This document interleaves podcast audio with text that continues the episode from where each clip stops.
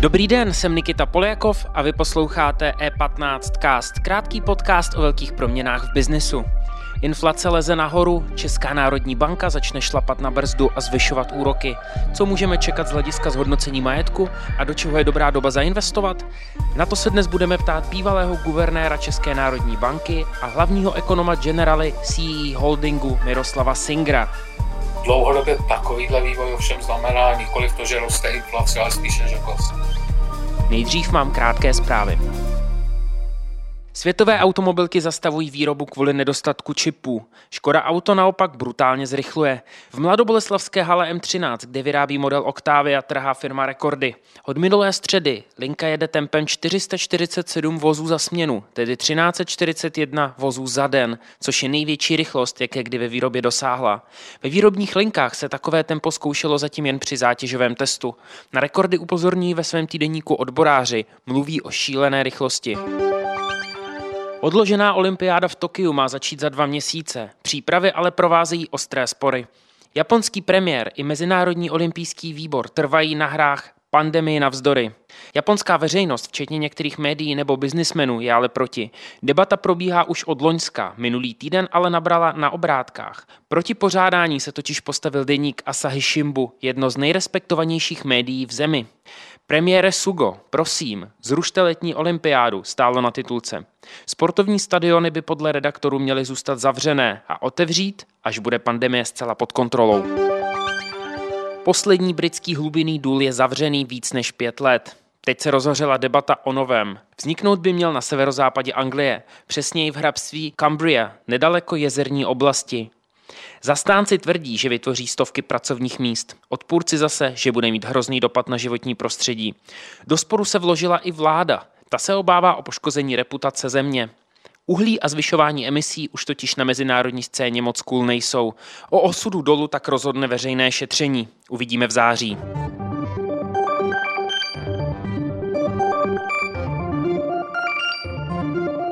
Více informací najdete na e15.cz.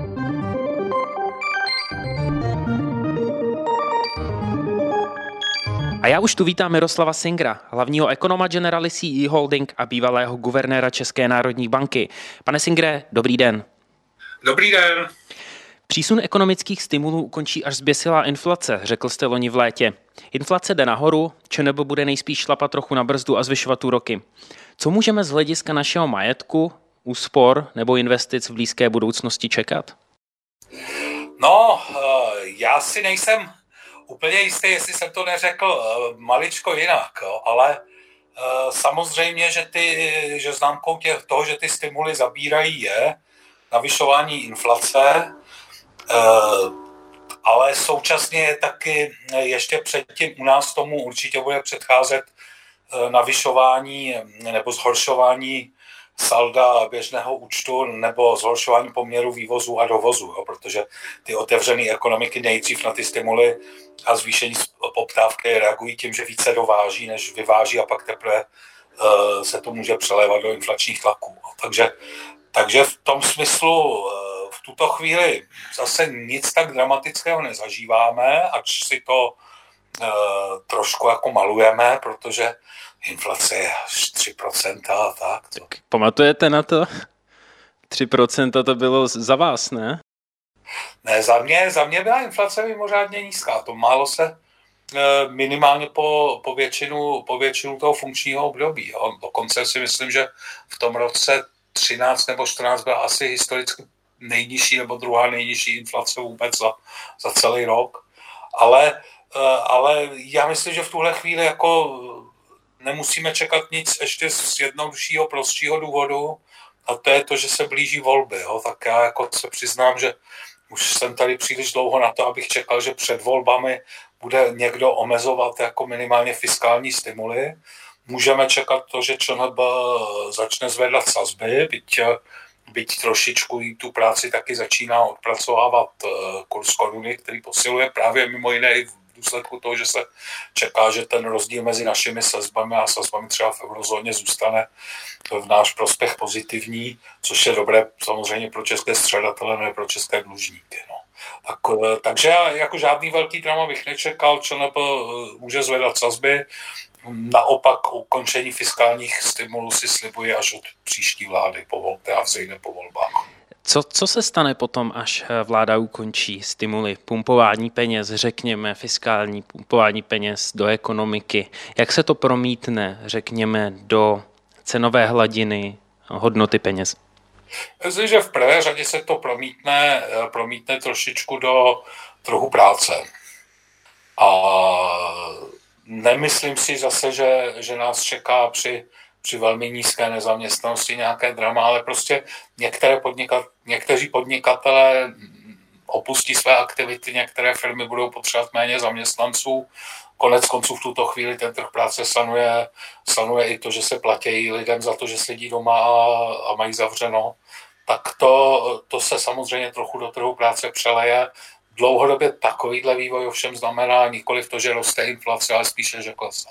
Mm-hmm. Měl bych se kvůli tomu jako člověk, tady čtu eh, komentáře analytiků, eh, zajistíte se před inflací, najděte, najdete aktiva, který prostě to přebíjí, neznehodnocujte svoje peníze. Mám se nějak stresovat teď výhledově, když mám něco nainvestováno někde naspořeno, například právě depozita v bance?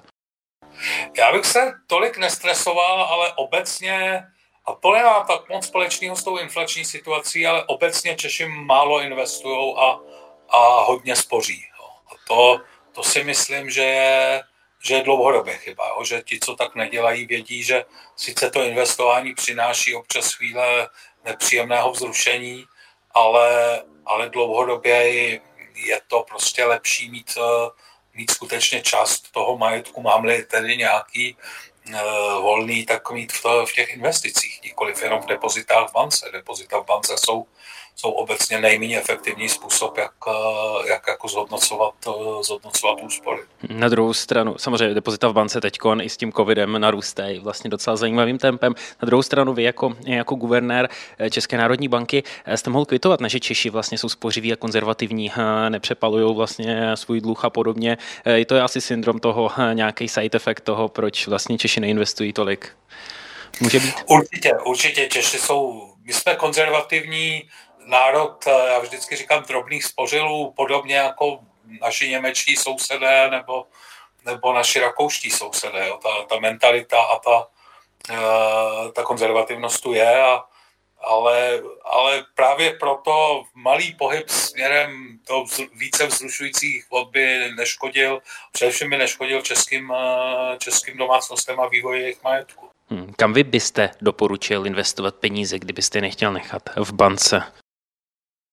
Tak eh, já bych doporučil v tuhle chvíli do menším střadatelům prostě se podívat po, pro fondech, který budou vyhovovat těm větším nebo těm, který mají chuť eh, si trochu spekulovat, bych asi doporučil buď Cyclicals, eh, neboli to, co se jde se cyklickým vývojem, protože to oživení po tom covidu přijde, ale musím se přiznat, že bych byl optimistický i na některé takzvané nové trhy, Myslím si, že, že to zvyšování cen komodit eh, prostě obecně těm, eh, těm novým trhům eh, přinese něco, něco pozitivního. Spe- specifikujte prosím nové trhy jenom.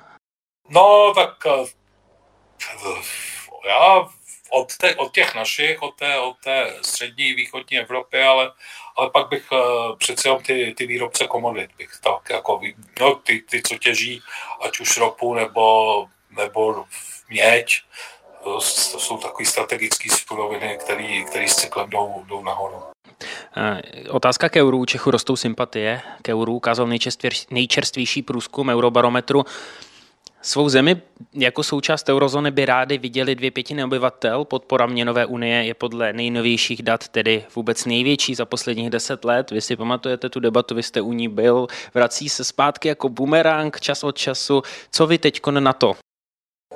Já myslím, že v tuhle chvíli ta, je to prostě odraz toho, že ta eurozóna eh, nezaplňuje ty titulky tak jako, jako jiná témata, což je dobře, i pro nás jako její sousedy.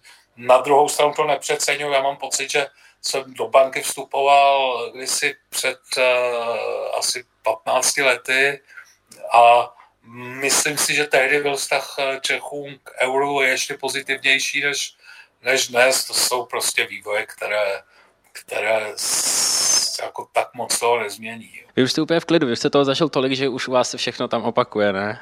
Eh, z hlediska jo, toho makra. Vlastně, že, že, že vždycky, když, eh, ne vždycky to ne, ale, ale často, když za mnou někdo přibíhá s těma velkýma očima a nějakým novým překvapivým vývojem, tak chtěli chtěl si vzpomenout, že tohle už jsem zažil před, před 20 lety. Jo.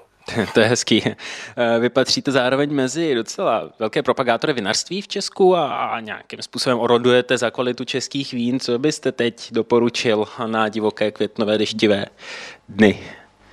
Já myslím, že, že ty devatenáctky obecně byly moc hezký vína. Já na divoké dny člověk potřebuje páteř v tom víně, tak bych řekl, že že Línský Riesling z Čech, takový ten minerální, to je víno, které uklidní v těch nejdivočejších dnech a, a potěší a myslím si, že ročník 18-19 byly, to byly hezký ročníky, tak, tak něco z toho bych určitě doporučil otevřít. Z té 19 samozřejmě i ty mladší lehčí odrůdy v Čechách se dělá i nesladký, chuťový, plný Miller, tak to také jako určitě není a ještě je tam určitá cenová výhodnost. Že? Hmm, no tak to si určitě nechám doporučit. Eh, pane Singre, já vám děkuji moc za váš čas a mějte se pěkně. Já děkuji a mějte se krásně. Naschledanou.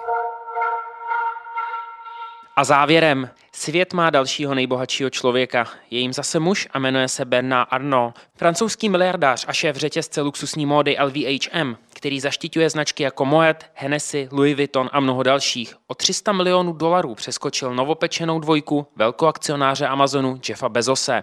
Francouzovo odhadované čisté jmění tak činí přes 186 miliard dolarů, což jsou v přepočtu 4 biliony korun.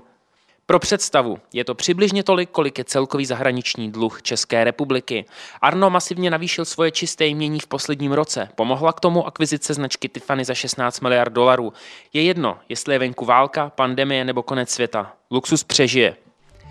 Díky za pozornost. Tento podcast můžete poslouchat každé všední ráno na všech streamovacích platformách a na webu E15.